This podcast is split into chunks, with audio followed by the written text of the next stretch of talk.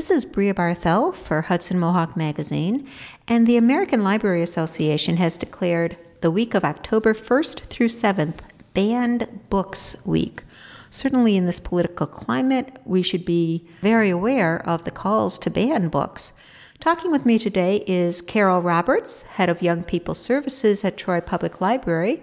She picked a couple of these banned books to talk about and to talk about the phenomenon a little bit. Carol, welcome back to Hudson Mohawk Magazine. Thanks for having me. Good to see you, Brea.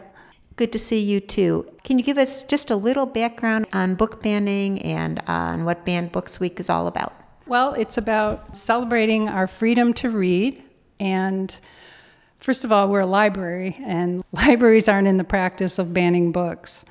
The other thing is we want to highlight books that have been banned and call into question why that is, and to have people think about what it means to have intellectual freedom and also, that includes not violating children's right to learn and have access to information and ideas. And you've selected just a few of the books in your banned books display that have a variety of reasons why people call for them to be banned. So let's hear a little bit about the books you picked. The first book is called A Day in the Life of Marlon Bundo. This is a story of a gay rabbit who lives near the White House. And I love the cover illustration because obviously it's after Marlon Brando. It's a you know take on his name, and you can see the dark shadows around uh, the bunny's eyes. It looks like Brando might if he were in fact a rabbit. When you said it's not the White House like in Washington D.C., it's a White House. Well, actually, it is the White House, but he also has a White House, so a little confusion there. But anyway, it's about two gay rabbits, particularly Marlon, and it's also poking fun at the former vice president. Um, what was his name? it escapes me. Mike Pence? Yes, thank you. Yeah, so he sort of figures in there as a stink bug who wants to spoil things because he says that two, two male bunnies can't get married. So, the main concern about the book is that it's representing a gay lifestyle? Yes. Yes, and there's also a gay wedding that takes place. And that seems to be a theme that the LGBTQIA related books are often the ones that people call to ban. That's true. A lot of them have to do with lifestyle choices and also sexuality. Okay, so that one again is Marlon Bundo, B U N D O. And next? The next book is called It's So Amazing, a book about eggs, sperm, birth, babies, and families. And this was written by Robie Harris and Michael Emberley.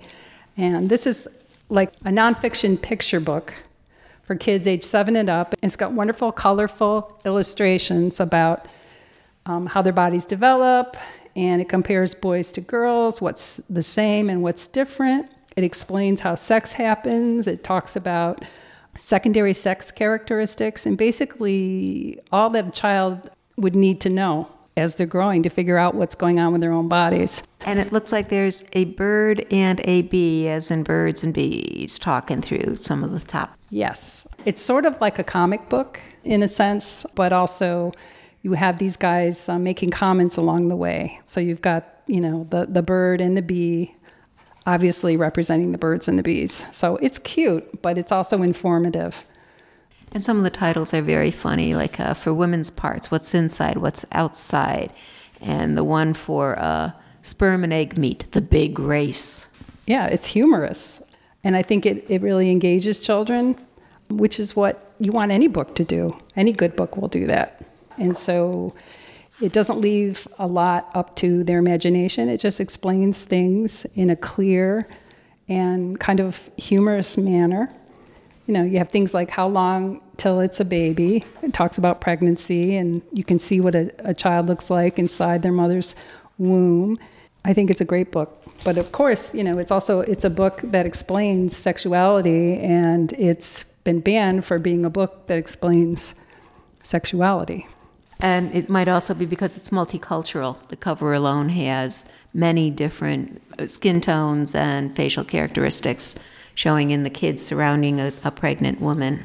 Yes, it's funny because I didn't even notice that when I looked at it. I just thought about what I'd understood, which was the sexual connotation. But again, you know, children have a right to be informed.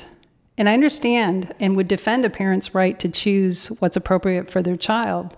What I don't condone is people making decisions for other people's children. Well said. And another book? Speak by Laurie Halse Anderson. This is a book about a survival a survivor of sexual assault who just stops speaking due to the trauma that she's gone through and this is a book about her being able to come to terms with it. Just doesn't speak at all. Yes, she was sexually assaulted and the boy who did this to her, she still encounters. This is about her coming to terms with it. And that's really important for people that have gone through the experience of being assaulted. It lets them know that they're not alone. And, um, you know, books like this are so important. But again, you know, they get banned because they deal with, you know, sexual violence or even just so many books, just anything to do, if there's any kind of sexual anything in the stories, um, there's people that feel that they should be banned. So, really, um, I feel like it's about coming to terms with people's fear. And the next one The Witches by Roald Dahl. This is one of my favorite books. In fact, we're going to be showing The Witches later this month here at the library. So, it was made into a movie? It was back in the early 1990s. I think 90, 1990, in fact. So, we'll be showing that later this month. But this was banned for witchcraft and for misogynistic themes. I guess uh, because a witch um, is female, they felt that it was it was anti-woman. Well, some portrayal of witches have been very clearly against old women, especially. Right, which I understand, but again, um, that's part of our it's part of our culture, and um, it's a mix. Um, so you can, you know, take the good with the bad and keep what you choose. And I think, as you said, that's an important part is personal choice. Yes. As libraries, we just try to guarantee access for everybody. But again, it comes back to parents. They have to take an active role in what their children choose to read. It's not up to the library to police their children. Okay, and then the final one? Uh, the Fault in Our Stars by John Green. This was a great book, obviously. It was a number one uh, bestseller. It's about two high school students who are both um, fighting cancer, and uh, they meet at a support group and form a relationship. And they do, in fact, have a sexual encounter. And so that is why I believe this book was banned um, primarily.